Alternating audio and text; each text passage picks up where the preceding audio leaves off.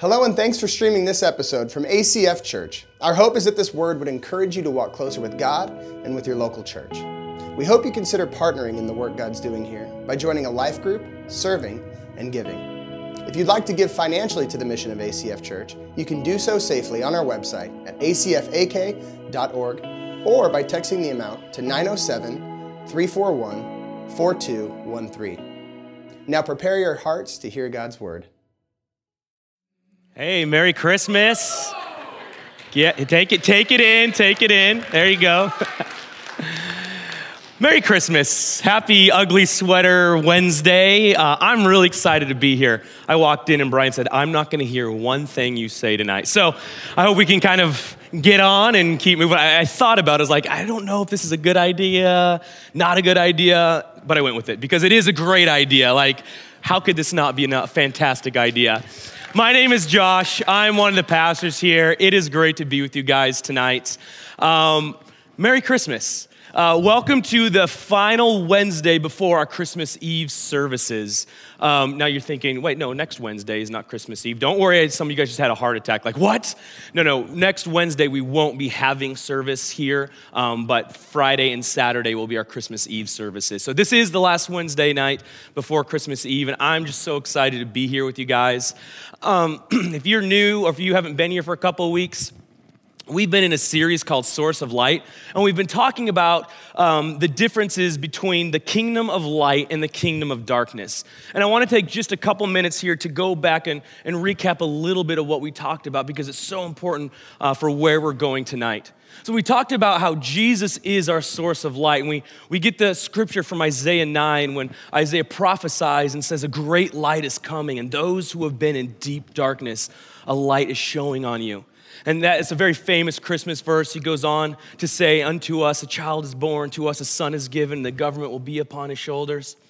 And so we talked about Jesus is this source of light, but he didn't just come to this earth to die, but he came to this earth to establish his kingdom. And his kingdom is a kingdom of light, and, and that we are all citizens, at least we've all been citizens at one point, we're all born citizens of the kingdom of darkness. But, it, it, but those who have surrendered to Jesus get transported into the kingdom of light. And we talked about what that means and what that looks like, and how when light comes into our lives, it brings form where there was once formlessness, and it brings filling where there was once emptiness. And, and form brings purpose. And that filling is a filling of life. So when, when we enter into this kingdom of light, this kingdom that Jesus came to bring to earth, we, what we get is we get purpose and we get life. It's a beautiful thing. We talked about this kingdom and how so often Christians, um, we reduce the kingdom of God, we reduce being a, king, uh, being a Christian to just a bunch of rules and regulations, a bunch of do's and do nots. We talked a lot about that the last couple of weeks about how the kingdom of God is not just about doing and not doing, right? To be a Christian means I got to show up at church on time and I can't bet the ponies, right? Because we're back in the 1950s when people bet on ponies. But but it was about do this and don't do that. And we've so kind of boiled down being a Christian to that when that's not what it's about at all. You know, and, and uh, the verse that we relied heavy on is comes from Romans chapter 14. And, and, and the Christians back then were doing the same thing that we're doing today. Unfortunately, we haven't got it yet. And there's these Christians in Rome, and they're pointing fingers at each other. And they're more than just pointing fingers at each other, they were just like figuratively, at least, killing each other, destroying each other. They're going after each other, saying, No, you can't eat that food. And these guys are saying, Yes, we can. You can't tell me I can't do this. I have grace. No, you don't. And like, and just going back and forth. Fortunately, it doesn't sound familiar for us, but for them, that was what they were doing. And, and Paul writes them, he says, No, you guys, the kingdom of God is not about do's and do nots. He says, The kingdom of God is not a matter of eating and drinking, but the kingdom of God is righteousness, peace, and joy. And so that's what we've been talking about the last several weeks is this kingdom of God being a kingdom of righteousness, peace, and joy in the Holy Spirit and how we enter that, how we walk through that. And so, my question I want to start with is Have you experienced any joy this Christmas season? How many, guys have, how many guys would say, Yeah, I've experienced joy this Christmas season? Wow, like four of you guys. That is, oh, man, that's a sad group of people in here. I'm sorry. You know, how many of you guys have experienced some joy this Christmas season? Yeah, we, we do. We experience joy. It's Christmas time, and, and it feels like joy's kind of everywhere, especially at Christmas, right? Like joy to the world, joy, you can get 2.1% financing on your credit card, right? Your Capital One credit card. I love that commercial. Just gets me every time, right? Jennifer Gardner and her dad, and he's like, ah, you're my daughter, and I have a Capital One credit card because you're on the commercials. Can I say it, sweetheart? And she says, go ahead, dad. He looks at the camera, what's in your wallet, right? Like, so happy because it's Christmas time and I'm with my daughter and I have my Capital One credit card, right? Like, I don't know if you heard the news, but we can celebrate Christmas a little more excited this year because we won the battle of the cup for Starbucks, right? Starbucks put Christmas back on their cup. I remember last year was just red and they took away Christmas, but we won, folks. They put Christmas back on the cup. So, again, more reason to celebrate. Yeah, there it is, clapping because we have Christmas back on the Starbucks cup. See, we, we look for strange, different places to find joy at Christmas time. And some of it is, yeah, it's great. We have family, we have friends, we have relatives coming. We find joy in, in, you know, seeing children run around at Christmas time excited for what's to come. We find joy in, you know, what's under the Christmas tree. And and all these things are true. All these things are great. All these things are, are, are to give us joy, and, and, and it, we should celebrate them. We should enjoy these things. But I have a question for you is, what do you kind of think of when you think of the word joy? Like what comes to mind? What, what pops in your head the first thing when I say joy? I think a lot of us would say a lot of different things, but I think one thing that we don't really focus on, one thing that doesn't come to mind, is Jesus. I don't think Jesus is usually the top of our list when we say the word joy. Now, Jesus is at the top of our list for a lot of other things, you know, purity and righteousness and holiness and forgiveness. But what about joy? Is Jesus at the top of your list when, when you when you think of joy? I think so often we relate more to the idea that Jesus wept than that Jesus showed up to a party when he did his first miracle. Like, you realize that Jesus' first miracle was at a party? And, and he wasn't there just to do his miracle, right? Like, he showed up to a wedding and he wasn't planning to do any miracles, but his mom talked him into it, right? Like, he literally showed up to hang out and have a party. I remember just growing up and even like as a young adult thinking of Jesus like this serious person all the time. Like, yeah, of course he showed up to a wedding party the same way a principal would show up to prom. I'm just here to make sure things don't get out of control, right? Watch your hands, mister. Hey, how many drinks of wine is that for you? I think that's enough, right? Like, that's kind of how I viewed Jesus so often was like, he's just here to make sure things don't get out of control. That's why he showed up to a party. He couldn't have possibly showed up because he got invited. He could have possibly showed up because he had friends there and he wanted to go and have a good time and, and have a party and, and, and enjoy the situation, enjoy the party, enjoy the wedding. I think so often we don't really think of Jesus in these terms as, as joyful, as, as establishing a kingdom of joy. We think of it as more of, of serious nature. But do you realize that Jesus came and he experienced joy on earth? He experienced happiness, he experienced pleasure, he experienced these things, and he actually, he also came so that you could experience joy. Like Jesus came so you could experience joy. And I don't mean the joy that you experience like after you get your taxes done. You know what I'm talking about? It's like, oh, that was a joy. Don't have to do that for another year. I'm glad that's out of the way. And there's a sense of like accomplishment and joy, like, whew, that's done. That's not what I'm talking about. When I say joy, I'm talking about something that we don't talk a lot about in church. I don't know if we know if we're allowed to talk about it in church. I think it's a word that we don't really know what to do with. And it's this word called pleasure. Pleasure. Jesus came to establish pleasure for us. Is that true? Am I allowed to say that? Am I allowed to preach that? That's, that's, we don't always view that as Christians. We don't view Jesus as enjoying pleasures in this world and came to establish pleasure for us, but that's exactly what he did.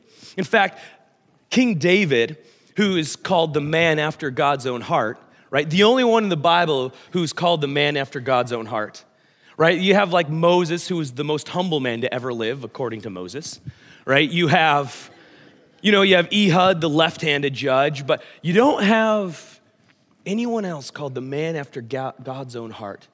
And what did this man who is after God's own heart say about our God? I love this.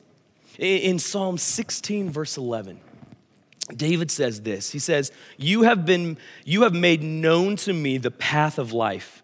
In your presence there is fullness of joy.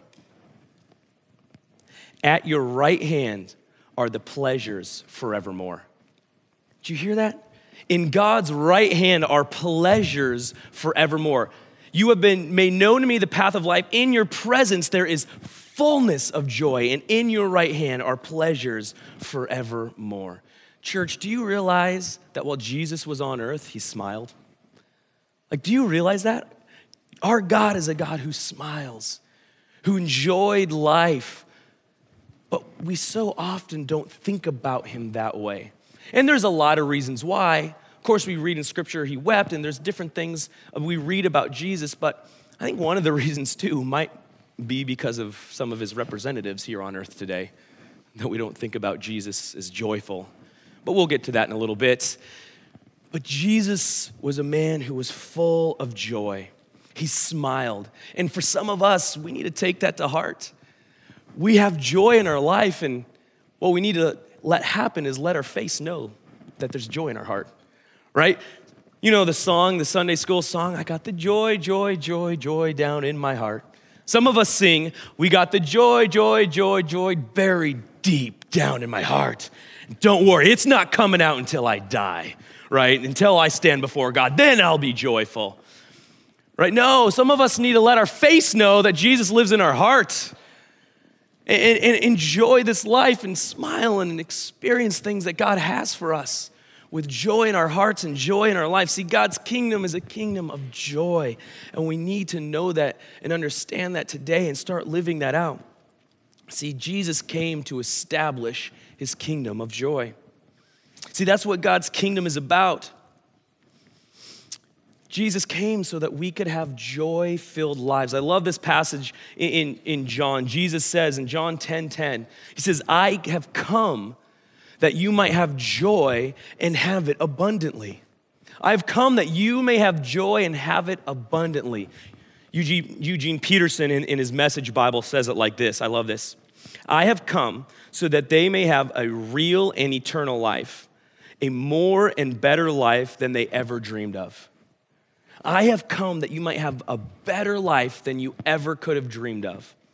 No, again, when I was learning this growing up, I used to think this passage was talking about eternal life, like after we die, right? Oh, well, of course, we get to have an abundant life after I die and go to heaven. That's not what he's talking about at all. It's not what Jesus is talking about. Jesus is saying, Here on earth, right now, today, I have come that you may have an abundant life. And is that what you experience when you experience Jesus? Are you experiencing that abundant life? Are you experiencing his kingdom here on earth? The other day, I had a conversation with my son. He, uh, he's in Awanas, and so he's memorizing a lot of scripture, and he's, he's like really hard after memorizing scripture. It's awesome.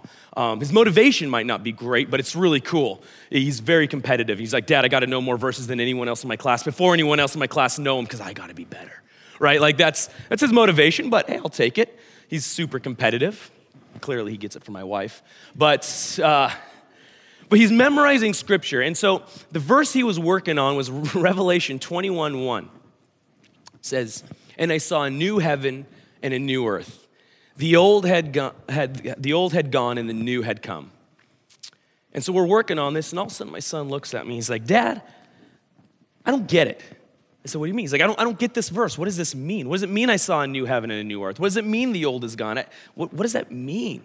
I said, Well, Cyrus, it means that one day all of this is going to go away and God is going to come here on earth and live with us. And he's like, Really? I said, Yeah. He said, Will we be able to see God? I said, Absolutely.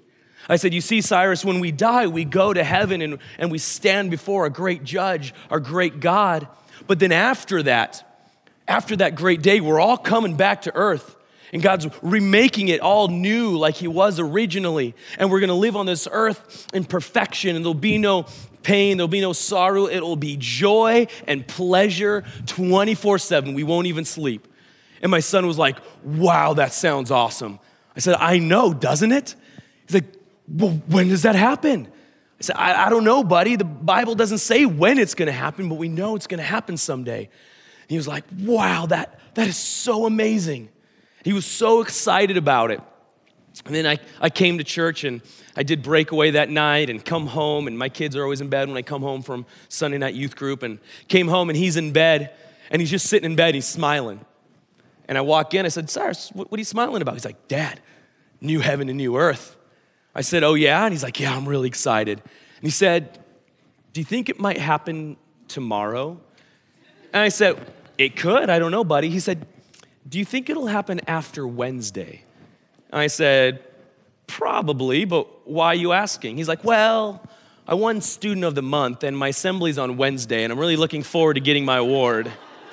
So I'm hoping that Jesus doesn't come back until after Wednesday. I said, buddy, you're probably pretty safe on that. He said, but maybe Thursday?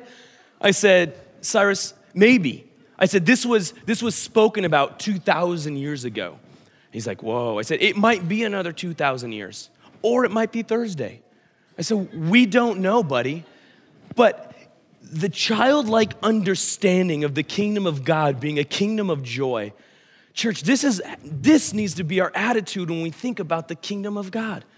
That yes, we have a greater yet to come. Yes, there is a joy unending that we will never experience sorrow again one day, but we can experience that joy here today. It's why Jesus came to establish his kingdom on earth today, not for just future, but for right now.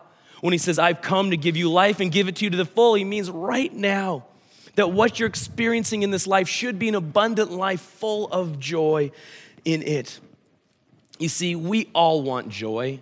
We all want joy in our life, every one of us. It doesn't matter who you are in this room, who you are in this planet, whether you believe in God or you don't.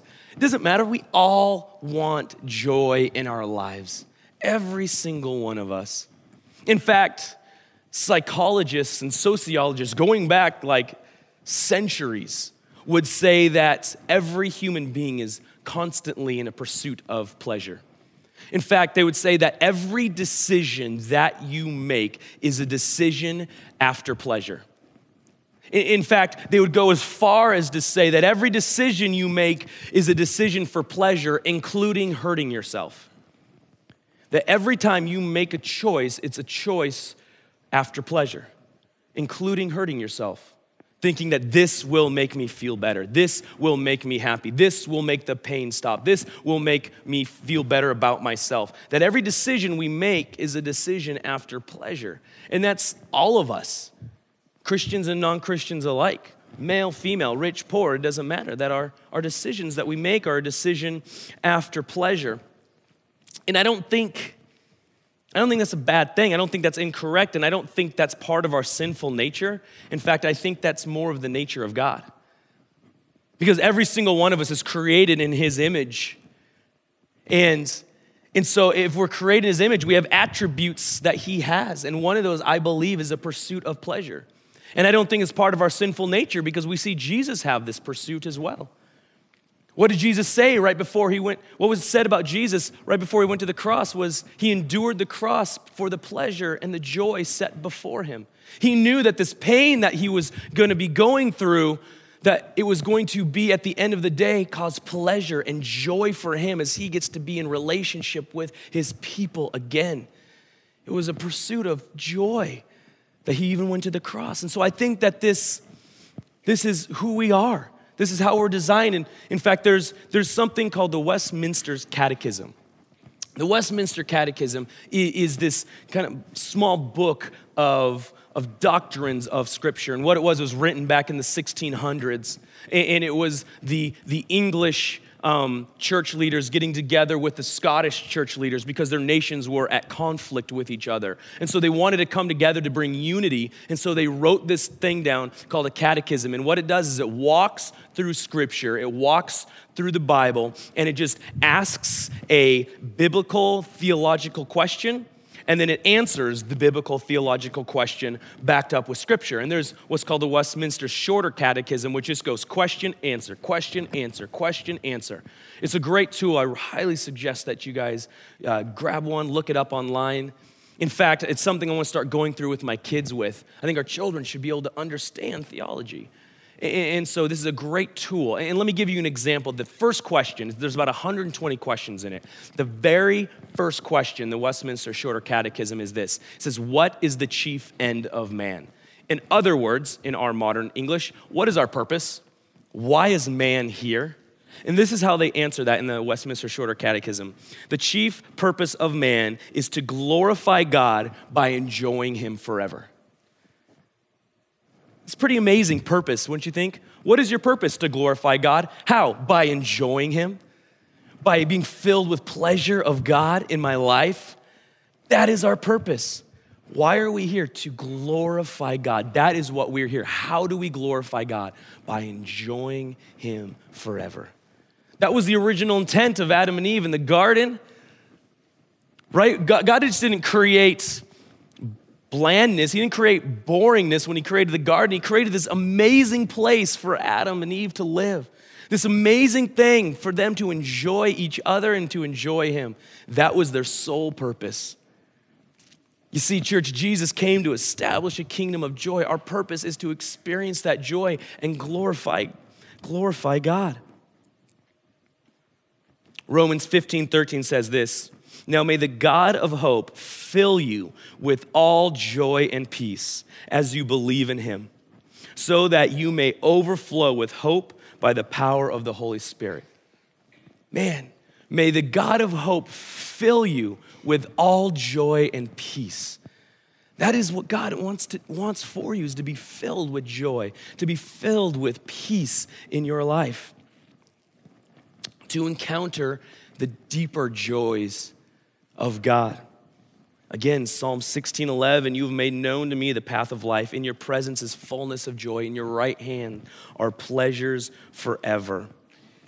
You see, can, can we experience pleasure outside of Jesus? Of course we can. Of course we can. No one would say you can't experience pleasure outside of Jesus. Can you experience a good time? Can you enjoy good food? Can you have good company? Of course you can. Of course you can. But the thing is, the truth is, um, is that you can't enjoy this life to the degree that God intended you to enjoy this life apart from Jesus. To, to encounter joy, you have to have an encounter with Jesus. And, and let me give you an example in case you don't understand or don't believe me. Let's say that you really enjoy getting in your side by side, heading up Jim Creek, and just cruising around out at Knik on a nice, warm, sunny uh, Saturday summer afternoon. Right? You, you, you drive up if you've ever been out there and the sky is blue, no clouds in the sky, sun's beating on your face. You're going like 30 miles an hour up the trail and you're staring at this beautiful glacier in front of you. Man, what you will experience is pleasure what you will experience is joy. You will experience this. And, but when you come to the end of it, you get to the end of this joy, and what you have in return is that was amazing. I want to do this again. That was awesome. I can't wait to come out next weekend and experience this again. Like that is the extent, and that is what your joy leads you to, is hoping to be able to do this again. Now, somebody who is surrendered their hearts to the authority of Jesus, they go out and they get in their side by side and they're cruising up the Knik River and it's sunny and gorgeous and sun's beating on their face and they're looking at the glacier and, and they see that and they get filled with a sense of pleasure and joy as well. But the difference is where, where one falls far short is all of a sudden what their pleasure and their joy leads them to do is to worship and glorify God. You see, and unless you experience Jesus, you will never worship and glorify God in that way. And so, therefore, your pleasure falls short. But for someone who is, has faith in Jesus and has surrendered their life to Him, our pleasures and our joys lead us to glorify God and worship Him. And in that is the ultimate pleasure and the ultimate joy. You see, and that's the difference between just joy in the world and joy in the world in God's kingdom of light is that it leads us to worship and glorify God. And so the truth of the matter is is if you're a Christian, you really should be serious about your pursuit of joy in your life. If you're a Christian, you should be serious about your pursuit of joy in your life. It is, it is what you've been created to do, to enjoy God. Because when you're serious about your pursuit of joy, when you're serious about it, it leads you to places of glorifying God and worshiping Him. I mean, really, if you think about it, by, by nature, we're hedonists. By nature, we, we are people who are supposed to be in pursuit of joy, but that joy is to bring us into worship and glorifying God. It's an amazing thing that this is what Jesus came to establish. This is not what we typically think about when we think about the kingdom of heaven. This is not what we typically think about. We think about it's a matter of eating and drinking, like Paul says in Romans. It's not a matter of eating and drinking, but we always want to go back to making it about a matter of eating and drinking. We always want to make it about something else, about doing the right thing, about earning that righteousness, about being good enough, about being holy enough, about praying enough, reading enough. But no, it's not about that. You see, it's about a pursuit of joy. It's about a pursuit of pleasure that brings us to a place of worship, that brings us to a place of glorifying our God. It's interesting, experiencing joy. Do you realize Paul says that the kingdom is about righteousness, peace, and joy, that two thirds of the kingdom is an emotional state? It's really interesting.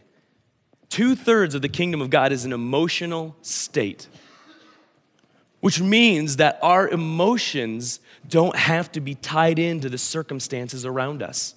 Our emotions don't have to be tied into what is happening here on earth and around us to continue to experience peace and joy. See, it's only Jesus that can ensure that we continue to have peace and we continue to have joy. Now, does that mean that we won't walk through difficult times, that we won't feel sadness, that we won't feel fear, that we won't feel these things? No, of course it doesn't mean any of that. Only a fool would say that. Like, yeah, once you become a Christian, you're just happy all the time. How's that working out? no. But what it does mean is that it, my emotions don't have to be tied into or to things around me. They don't have to be tied into people or circumstances. But that's so often how we live. Like, I will be happy and I will experience joy as long as this is happening and this is going on. We talked a lot about that last week, that we, we experience peace when we are in control, right? But remember, our control is just an illusion, so our peace so often is tied into an illusion because we're not actually in control of anything. We can be good stewards of our health and our finances and our family, but control it? No, we can't do that. And it's the same with our joy when we tie our joy into how much I have or how healthy I am or this relationship's going really well right now. Because all of those things are going to go away. And so we don't want to tie ourselves, our joy and our peace into those things around us. But when they're tied into the kingdom of God, man, that is not going away. And in fact, we're encouraged to continue to pursue that joy, to continue to have peace in our lives. You see, but the question is, is how do we do that as Christians? How do we continue to experience joy even when things are difficult, even when it's rough, even when I don't feel joy in my life per se? how do we do that? Well, Jesus tells us so simply in John chapter 15 if you keep my commandments, you will abide in my love, just as I have kept my Father's commandments and abide in his love. These things I have spoken to you, that my joy may be in you, and that your joy may be full. Jesus, I speak these things to you so my joy will be in you, and when my joy is in you, your joy will be full. Well, what does Jesus say? How do we experience joy? By keeping his commandments and abiding in his love.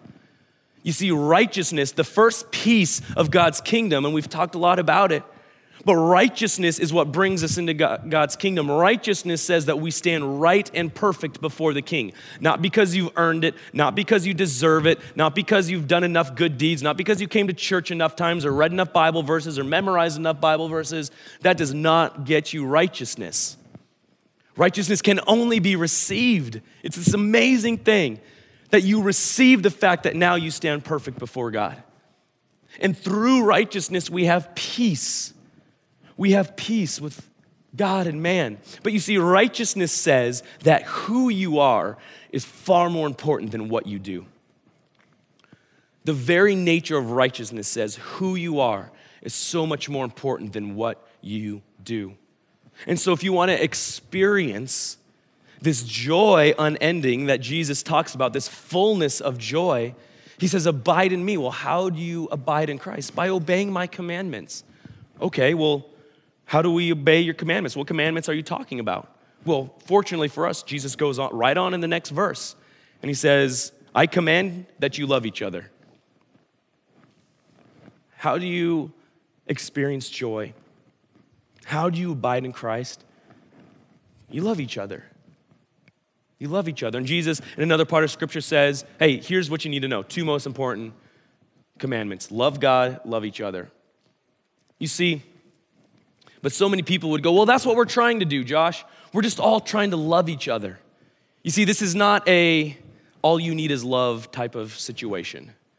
Because if that was the case, it would have worked by now, I think. I really do. I think if it really was all you need is love, then that would have worked already because there's a lot of people out there trying to just love everyone's problems away. And that's great and that's good. And, and, and I'm not speaking down on them. And we do need to take care of each other. We do need to love each other. But it's not all you need is love, it's all you need is God. See, God is love. And Jesus says, if you're abiding in me, well, then you're, you're going to be loving each other. See, love your brother. That's how you abide in Christ. And so, for loving people, through the kingdom perspective, through righteousness and peace, and we're loving each other through Jesus, well, then, yeah, we're abiding and we're being. In, who we are is more important than what we do. You see, also, if we're loving each other as the body of Christ, if we're loving each other when somebody is in pain, when somebody is hurting, when somebody is going through a difficult time, what are we called to do? We're called to mourn with those who mourn to rejoice with those who rejoice. And so, if you're going through a difficult time and you know you have this family, this body of Christ, this kingdom around you that's mourning with you, doesn't that bring a little sense of at least peace in your life and a little joy?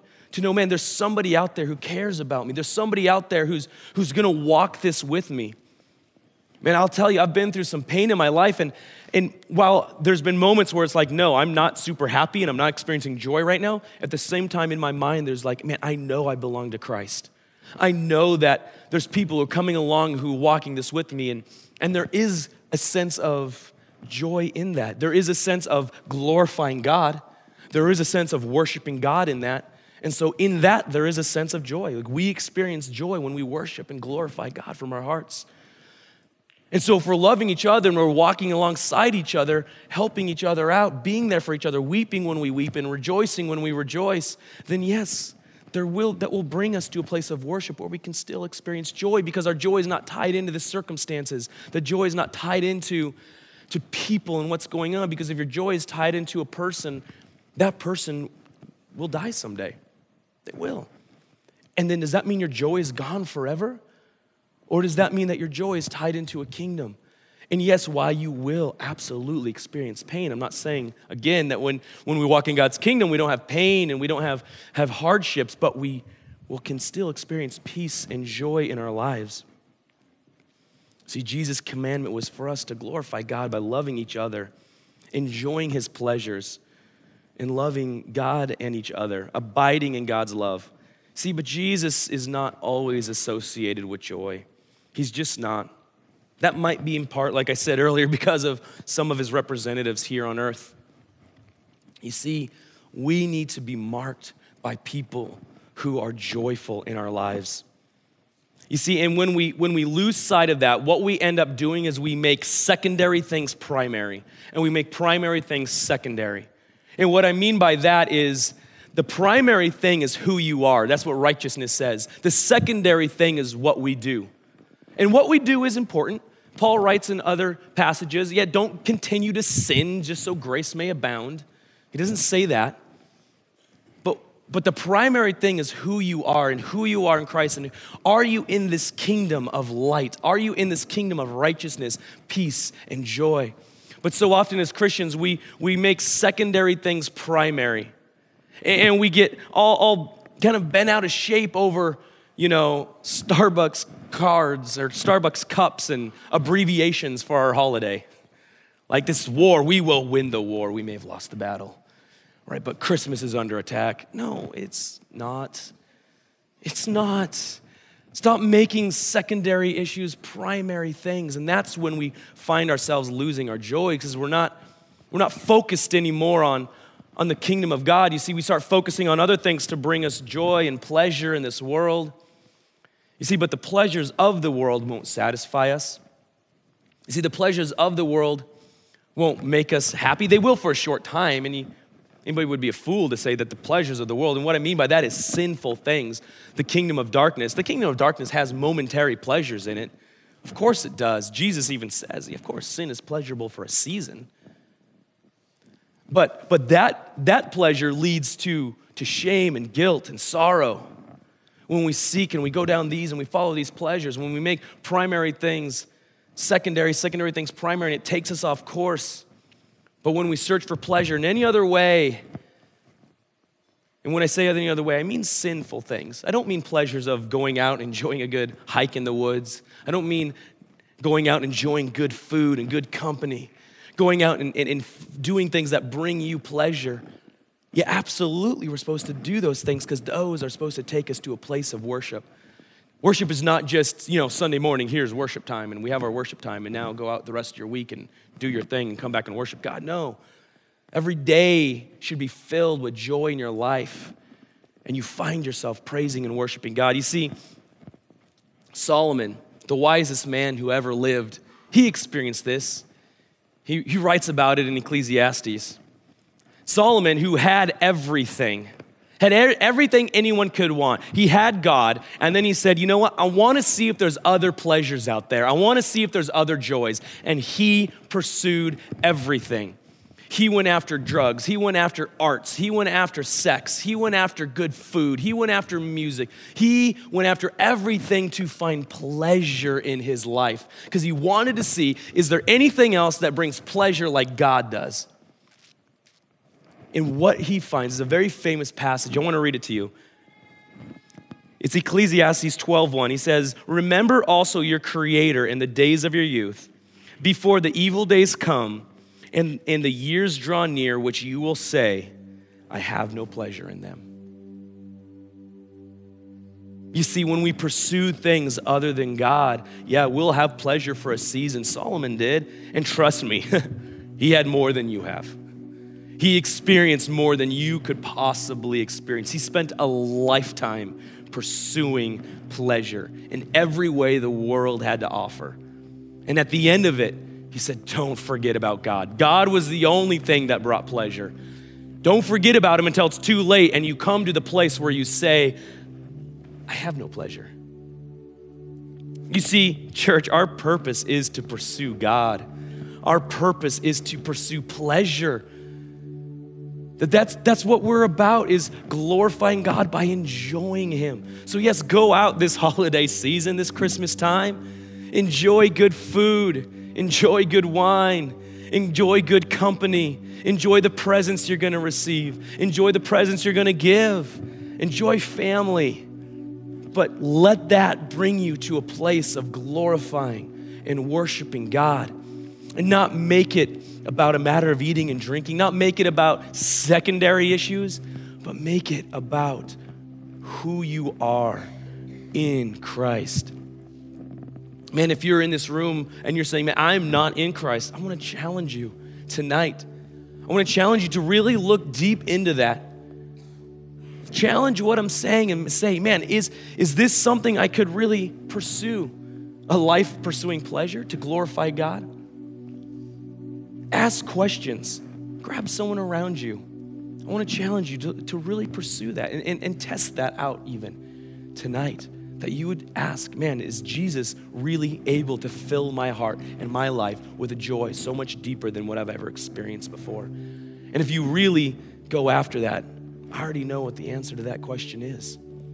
But, church, church, if you're here tonight, don't allow your joy Don't allow your joy to be caught up. Don't allow those, your emotions to be caught up in what's happening around you, the things that aren't working out or are working out. But allow your joy to be tied into this kingdom that Jesus came righteousness, peace, and joy. Do those describe your life tonight? Do those describe who you are? Imagine if we all went out this week and we lived a life of righteousness, peace, and joy. Do you think that would attract the world? Do you think that would be a thing that would attract people who don't know Jesus? If we all pursued joy together, but did it in a way that brought us to worship and glorifying God. Let's pray. Jesus, I thank you for this night. God, I thank you that you came to establish your kingdom, and that kingdom is righteousness, peace, and joy. God, there is nothing better than that. That is who you are. God, you are righteous. God, you bring peace, God, and you are a joyful God. Lord, I pray that we could understand that tonight and, and allow that to transform us. God, that if we're we are followers of you, that we be serious about our pursuit of pleasure. God, and that pursuit would bring us to a place of worshiping you, glorifying you. God, as we as we do that in our lives, Jesus, let that be what earmarks us. Let that be what the world sees around us. Not people arguing back and forth and what you can and cannot do, but God, people who are glorifying you because their hearts and their lives are filled with joy. God, in your right hand are pleasures forevermore. God, and we, those are here for us right now. We, we ask that we would walk in that. Lord, we don't even have to ask for it. It's already here with us now. Jesus, I just pray we'd walk in that truth. And God, for those who are struggling to experience joy in their life right now, due to circumstances around them. God, I just pray that we would come, surround them, God, and love them, Jesus, like you commanded us to. And that they would begin to feel and see and, and experience that sense of joy in their life. We love you, Jesus. We ask all this in your name. Amen.